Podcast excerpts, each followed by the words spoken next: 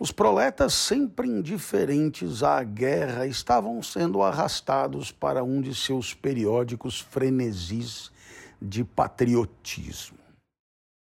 Começa agora mais um Lendo com o Clovis.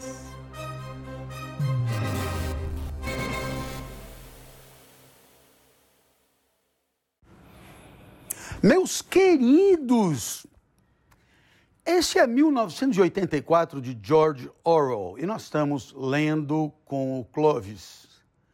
Hoje, com a garganta baleada, direto do bairro do Butantã, onde por décadas a fio a vida foi feliz no meio daqueles que gostam de ensinar e gostam de aprender. Bem, meus queridos amigos, nós estávamos falando do tal do super mega hiper cartaz que colocaram que com uma boca da arma, né? É, de tal modo que de qualquer ângulo que você olhasse, a arma estava apontada diretamente para você. Olha que loucura! E o tal do cartaz foi colocado em cada espaço livre de todos os muros, superando até os retratos do grande irmão. Para você ter uma ideia, se já tinha grande irmão a dar com o pau, agora esse novo cartaz com a arma apontando para você é muito legal. Olha, às vezes, né?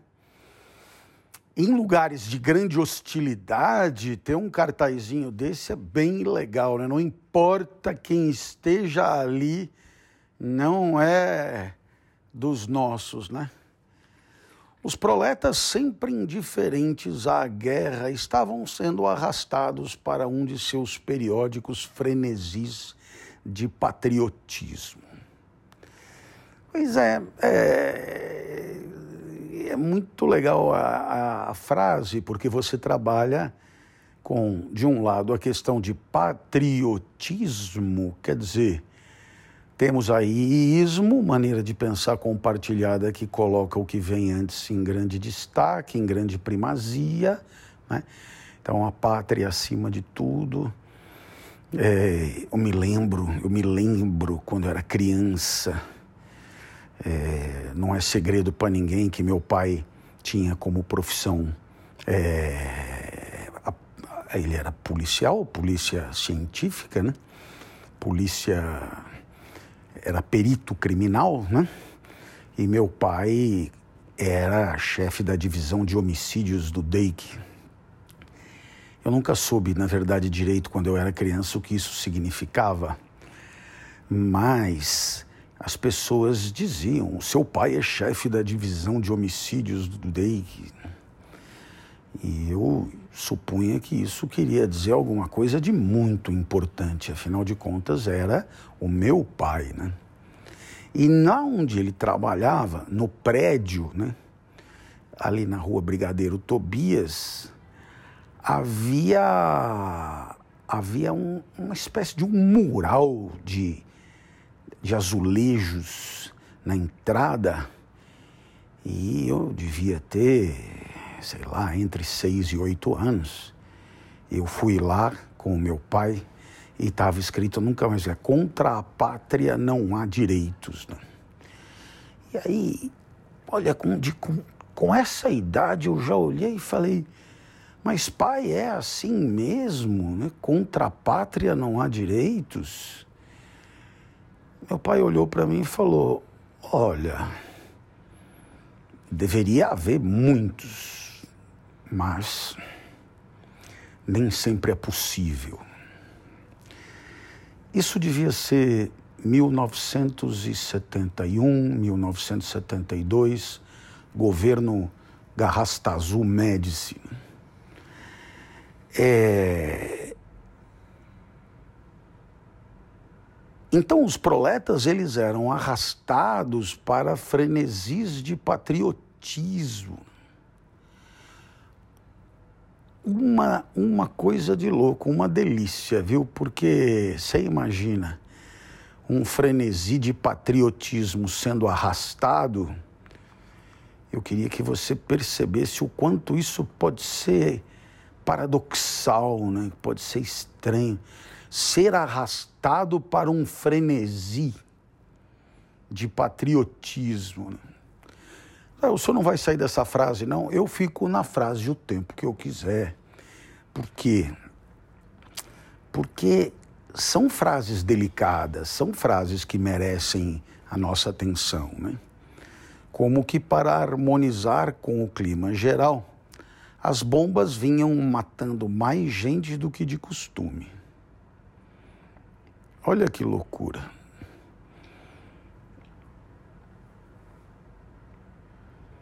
Então, você tem aqui frenesi, patriotismo, clima geral, bomba e morte. Uma caiu em um cinema perto de Stepney, enterrando centenas de vítimas entre os escombros. População inteira do bairro apareceu para o cortejo e o longo funeral, que durou muitas horas. Foi, na verdade, um encontro de indignados. Eu, eu assim, não fica muito claro quando ele fala dessas bombas se essas bombas elas vêm num cenário de guerra com outra potência ou se são bombas internas, né? De controle do poder interno. Não fica muito claro. Outra bomba caiu em um terreno baldio usado como parquinho e dúzias de crianças foram carbonizadas. Houve mais demonstrações de revolta. Uma efígie de Goldstein foi queimada. Centenas de cópias do cartaz do soldado eurasiano foram rasgadas e jogadas às chamas. E uma quantidade de lojas foi saqueada durante os tumultos. Pô, quer dizer, é, não é assim também que todo mundo fica quieto, né? Não é assim. Depois correu um boato segundo o qual espiões estavam direcionando as bombas por meio de ondas de rádio. E um casal de idosos suspeito de ascendência estrangeira teve a casa incendiada e morreu asfixiado. No quarto acima da loja do Sr. Charrington, eu, vou até voltar um pouquinho, é, porque é interessante, ele fala dúzias de crianças, centenas de pessoas e tal. Você viu que é, há um, um detalhe aqui, né? Ele começou dos centenas, passou para dúzias, que é dezenas, e terminou num casal. É interessante porque a sequência da narrativa é do mais gente para o menos gente. Supondo que uma narrativa como essa poderia ser construída com o aumento da gravidade da situação, o que é que exatamente está sendo dito, né? Que a vida das pessoas vale tão nada que centena, dezena ou casal, no final, né, do ponto de vista é, é, do valor político das iniciativas, ele se permitiu fazer na decrescente para chocar o leitor mesmo, né? ele se permitiu fazer na decrescente para para deixar claro para o leitor que existe uma anomalia nessa narrativa, né? uma denúncia. No quarto acima da loja do Sr. Charrington, quando conseguiam ir para lá Júlia e Wins, é, quando quando eles conseguiam ir, Charrington lá, o antiquário, Júlia e Winston se deitavam lado a lado na cama despojada sob a janela aberta. nus para tentarem se refrescar. É muito interessante como, na narrativa do George Orwell, a presença da temperatura elevada é constante. Né? É muito interessante isso. Né? Ele destaca a questão do calor o tempo todo. Né? O tempo todo. Isso é muito interessante. Né? O, o rato nunca mais voltou. Mas os percevejos haviam se multiplicado hediondamente no calor. Olha, esse hediondo é horroroso, horrível. Como ele é menos usado, dá a impressão que ele é mais do que horroroso. Mas é um uso muito comum no direito, né? Com a figura do crime hediondo. Crime mais do que horroroso. O uso do hediondo para multiplicação de percevejos, eu acho que é para indicar que surgiu percevejo pra caralho nesse meio tempo. Né? Não parecia importar. Sujo ou limpo, o quarto era o paraíso. É muito legal essa frase sujo ou limpo, o quarto era o paraíso. Na verdade, o que, que eu queria dizer para vocês? É impressionante como as pessoas dão enorme importância para as instalações, para o luxo, para as comodidades. E no final das contas, elas não percebem que a grande chave da felicidade é com quem você está. Quando você está com uma pessoa de quem você gosta, com quem você gosta estar, meu amigo, qualquer lugar é lugar. Desde os tempos de boteco na faculdade, que eram muito no centro da cidade, porque a minha faculdade ficava no centro da cidade, a gente já sabia que quando a turma era boa, pouco importava o lugar. Sujo ou limpo, o quarto era o paraíso para Winston e Júlia. Assim que chegavam, eles borrifavam tudo com pimenta comprada no mercado negro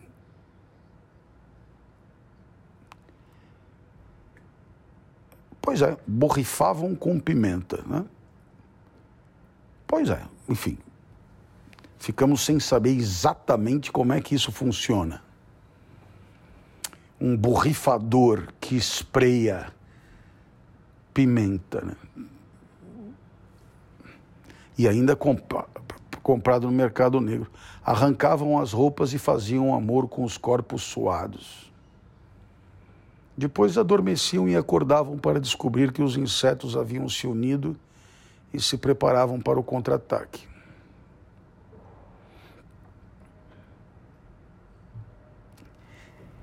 Fazer amor com os corpos suados e depois adormecer é bem legal. E quando eles acordavam, eles descobrem que os insetos tinham se unido contra eles e preparavam o contra-ataque. O contra-ataque só pode ser a questão da pimenta lá. Bom, ela também travou o rato lá no, no buraco dele e tal. O pessoal tá bravo. A galera do, do andar de baixo tá feroz. Quatro, cinco, seis, sete vezes eles se encontraram durante o mês de junho. Porra, num mês só, sete vezes? Né? É, um, uma, um, um, um carinho a cada quatro dias. Rapaz, show de bola. Winston abandonara o hábito de beber gin a todo momento. Parecia ter perdido a necessidade daquilo. Olha aí, rapaz, olha que beleza, né? Porque no final a gente compensa com o que tem na mão. Engordara o que no caso dele, que era esquálido, é sinal de saúde, a úlcera varicosa cedera, deixando apenas uma cicatriz marrom na pele acima do tornozelo. Olha, a Júlia tinha feito bem para o nosso amigo Winston, essa é a grande verdade. O bichinho estava feliz, viçoso, radiante, corado, sem gin, desinchou um pouco. Se bem que ele era esquálido, não combina com inchaço. O inchaço ficou por minha conta. É, porque ainda que se inchar com gin, vai lá agora com corticoide que, que são elas. Toma injeção e ainda fica inchado, aí é que é foda. Esse pessoal de. Esses caras não sabem o que, que é. é o, o, o quanto o sofrimento é, é bem distribuído, cara. Não tem conversa. O sofrimento é muito melhor distribuído entre os homens e as mulheres do que a inteligência. Mas muito melhor. Eu estou falando isso porque o Descartes dizia que a razão é a coisa mais bem distribuída entre as pessoas. Essa é a maior. Essa é a maior. Olha, realmente eu não sei o que o cara tem na cabeça para dizer uma, uma, cagada dessa. A razão é a, a coisa mais bem distribuída entre os homens. Nunca, nunca, mas nunca. Nunca. E eu estou falando razão eu estou falando razão no seu sentido, qualquer sentido que você pegar. Capacidade intelectiva, capacidade de abstração, capacidade de cálculo, memória, é, capacidade de atribuir valor, capacidade de agir de acordo com os valores, dignidade, decência, capacidade deliberativa, capacidade de gestão, né? gestão do próprio conhecimento, capacidade de ensinar o que conhece. Olha, olha, o que você quiser pegar a razão é mal distribuída. Agora, o sofrimento não. Esse eu sei bem, cada um com a sua cruz. Claro que a própria parece colorida, viçosa, né? A própria parece incrível, mas a dos outros a gente não. Porque o problema, o sofrimento, ele não tem a ver com nexos de causalidade assim tabeláveis, sabe? Às vezes um problema que, digamos, é, objetivamente parece um problema bem ok, na pele do cara é um, é um suplício, é devastador. Né? O processo da vida já não era insuportável. Ele não tinha mais nenhum ímpeto de fazer caretas para teletela, nem ganas de gritar palavras sujas a plenos pulmões. Vai aqui um aprendizado Sempre achei que ganas, é, nesse sentido de ter vontade, né, fosse uma expressão do espanhol. É, mas agora pensando bem, o meu pai usava isso direto. Né? Ele não, esse jogador não tem gana de jogar, né? Ele não joga com gana. Né? Quando tinha competição de natação, ele falava, vai lá e nada com gana. Quer dizer, meio que se, se esfalfa lá. Se esfalfa lá que eu vou estar aqui torcendo. Então, ganas. É, ele não tinha mais nenhum ímpeto de fazer caretas para teletela, nem ganas de gritar palavras sujas a plenos pulmões.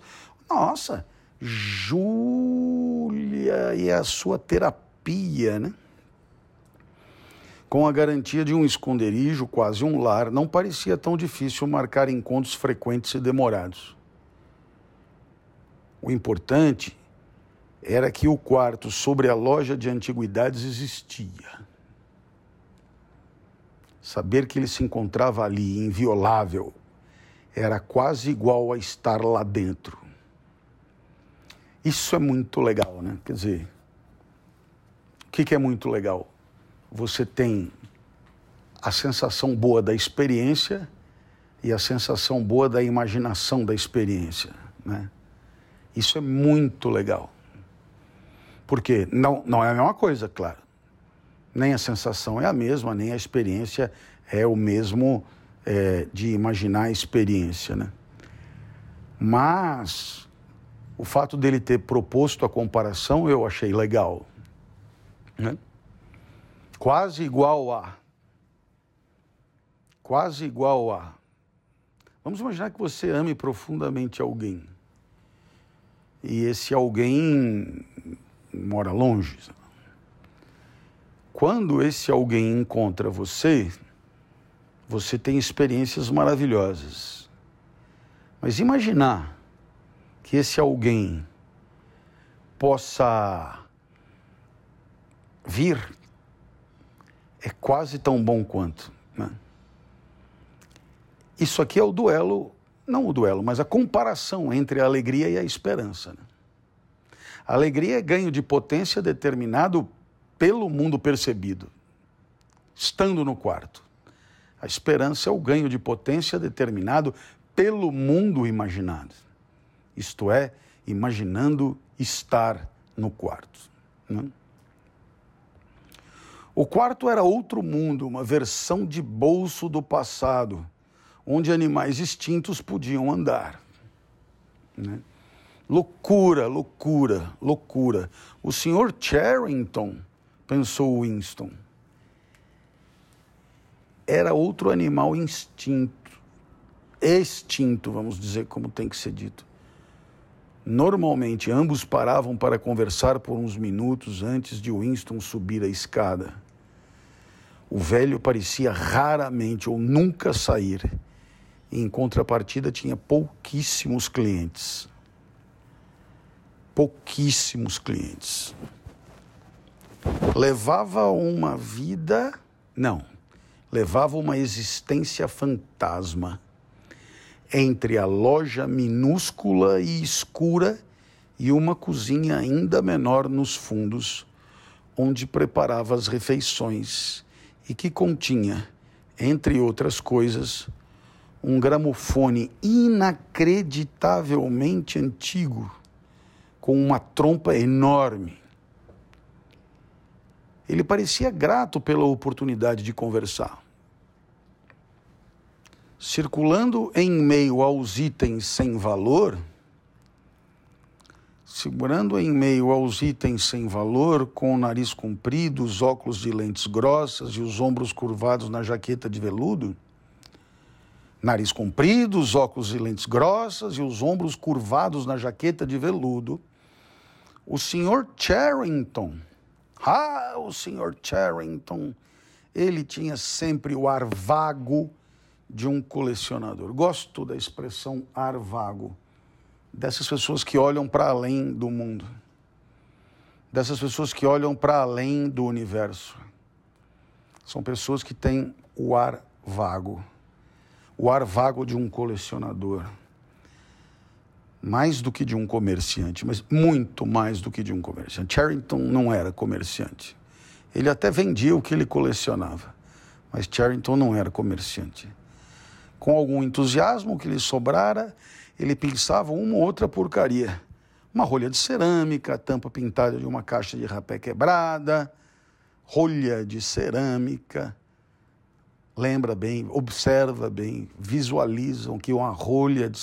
Professor, rolha não é de cortiça? Não. Pode fechar uma garrafa com uma rolha de cerâmica. A tampa pintada de uma caixa de rapé quebrada que mais? Que mais? Que mais? Que mais? Que mais? O relicário de ouropel contendo mechas de cabelo de um bebê há muito morto. Sem jamais pedir ao Winston que comprasse, somente que apreciasse.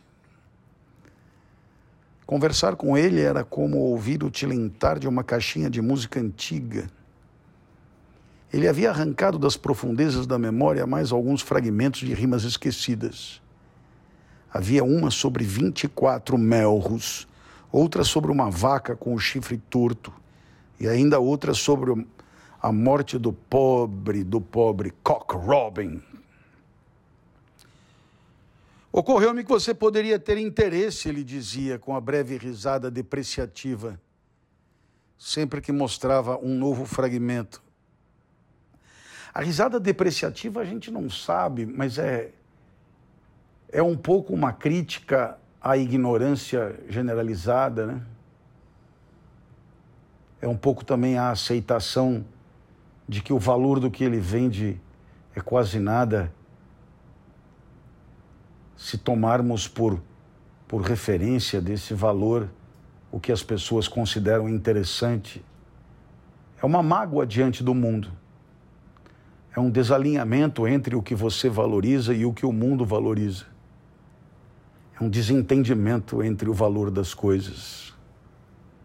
É tudo isso a risada depreciativa do nosso amigo Charrington. É tudo isso. É tudo isso.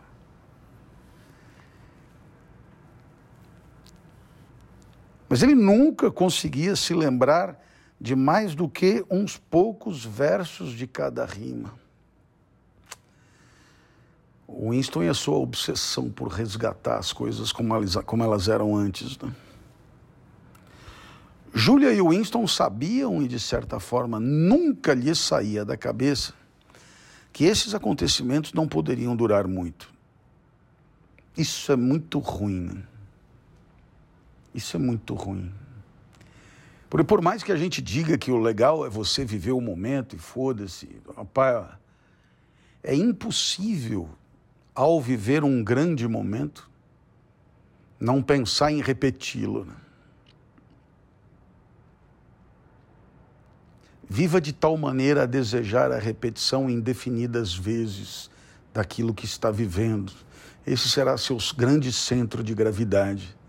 É você estar com uma pessoa num momento de intimidade e querer que aquele mesmo momento, aquele mesmo instante, aquele mesmo lugar, ele se repita para toda a eternidade, por toda a eternidade. Isto é uma vida feliz. Não tem como. Não tem como esse fair play de dizer, ah, tá incrível agora, mas, né? tudo termina aqui. Não tem como, difícil. Tudo que é bom a gente quer que se repita. Tudo que é bom a gente quer que se repita. E eu te diria: se alguém te proporciona na vida momentos que você gostaria que se repetissem indefinidamente, grude nessa pessoa porque você a ama loucamente. Grude nela, não deixe embora, porque existe aí um grande amor. O mais normal é querer se livrar. O mais normal é olhar de lado e falar, velho, como é que eu faço agora? O mais normal é inventar desculpa para cair fora. O mais normal é. Então, se existe um momento que você gostaria que durasse para sempre, grude. Grude porque há muito amor. Em certas ocasiões, o fato da morte iminente parecia palpável, como a cama onde se deitavam. Então eles se apertavam um contra o outro e uma espécie de sensualidade desesperada, como uma alma condenada que se agarra ao último pedaço de prazer quando o relógio está a cinco minutos de bater as horas. Mas havia também ocasiões em que tinham a ilusão não apenas de segurança, mas de permanência. Olha que legal. Enquanto estivessem naquele quarto, sentiam que nenhum mal poderia atingi-los. Chegar lá era difícil e perigoso, mas o quarto em si parecia um santuário, como quando Winston vira o coração de peso de papel, com a sensação de que seria possível entrar naquele mundo de vidro e, uma vez lá dentro, deter a passagem do tempo. Como é bom ter um lugar assim. Como é bom ter um lugar assim. Um lugar lá longe. Um lugar aqui perto. Um lugar que quando você está nele, nossa, você sempre quer continuar estando nele e não imagina a vida sem esse lugar. Como você vê, o mesmo que eu disse para pessoas que você ama, eu digo também para lugares assim. Viva a padaria Pão Fofo, lá no Largo da Trindade, na padaria Pão Fofo. Ele serve logo uma sopa. E depois o prato do dia. Não precisa nem pedir, é sempre assim. E no final, ele ainda oferece um croissant bem docinho, amassado assim na chapa com manteiga e um café. Na padaria Pão Fofo, a vida é feliz. A sorte duraria indefinidamente e ambos levariam adiante a paixão secreta pelo resto de suas vidas naturais. Ou Catarine morreria, e por meio de manobras sutis, o nosso amigo Winston e mais a Júlia conseguiriam se casar. Ou cometeriam suicídio juntos, ou iriam desaparecer, mudar de aparência, até ficarem irreconhecíveis aprender a falar com o sotaque proletário, obter empregos em fábricas e levar a vida despercebidos em uma viela secundária. Tudo isso era bobagem, como ambos sabiam. Na realidade, não havia escapatória. Mesmo o único plano possível, o suicídio, eles não tinham intenção de levar a cabo.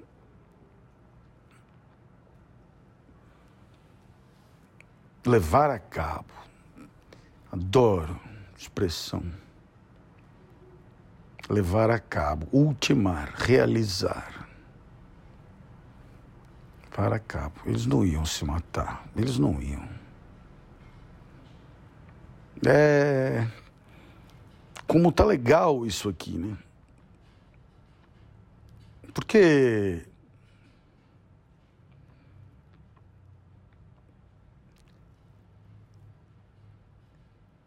com frequência eles se permitiam devaneios sobre fugas. Com os devaneios, nos devaneios a sorte duraria indefinidamente. Ambos levariam adiante a paixão secreta. Ou a Caterine ia voltar, eles iam se ou ela ia morrer e eles iam se casar, ou né, e eles iam devaneando. Né? Tudo isso era bobagem. Tudo isso era besteira. Na realidade, não haveria escapatória.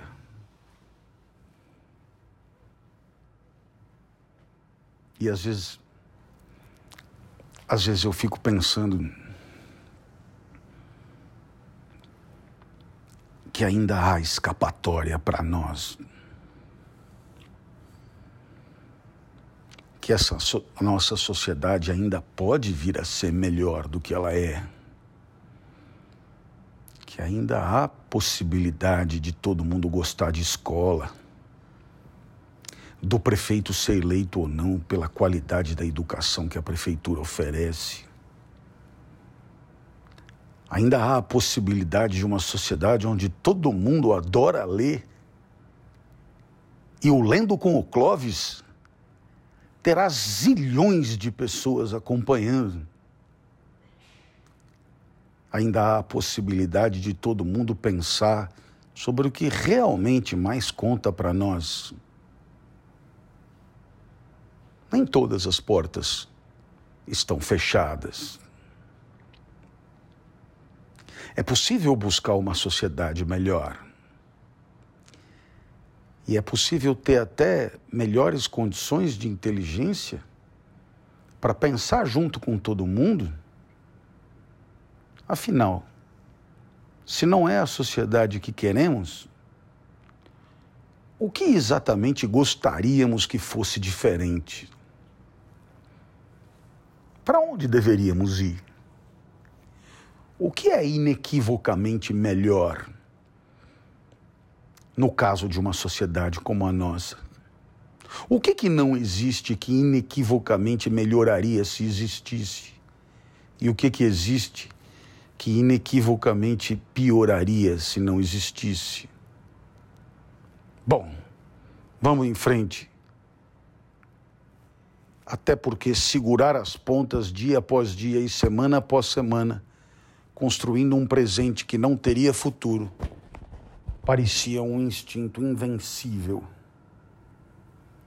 Assim como os pulmões sempre absorvem a inspiração seguinte, desde que exista ar disponível.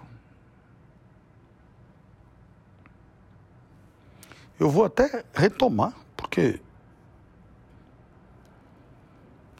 segurar as pontas dia após dia e semana após semana, eu gosto da expressão empurrar com a barriga, construindo um presente que não teria futuro, isso é mais do que empurrar com a barriga, parecia um instinto invencível. Até porque quando tá bom, né? Assim como os pulmões sempre absorvem a inspiração seguinte, desde que exista ar disponível. Quer dizer, é tão inexorável quanto respirar. Tão inexorável quanto respirar. Esse foi o Lendo com o Clovis. Não perca nosso próximo episódio, aqui no www.twitch.tv barra às segundas, quartas e sextas, às 21 horas.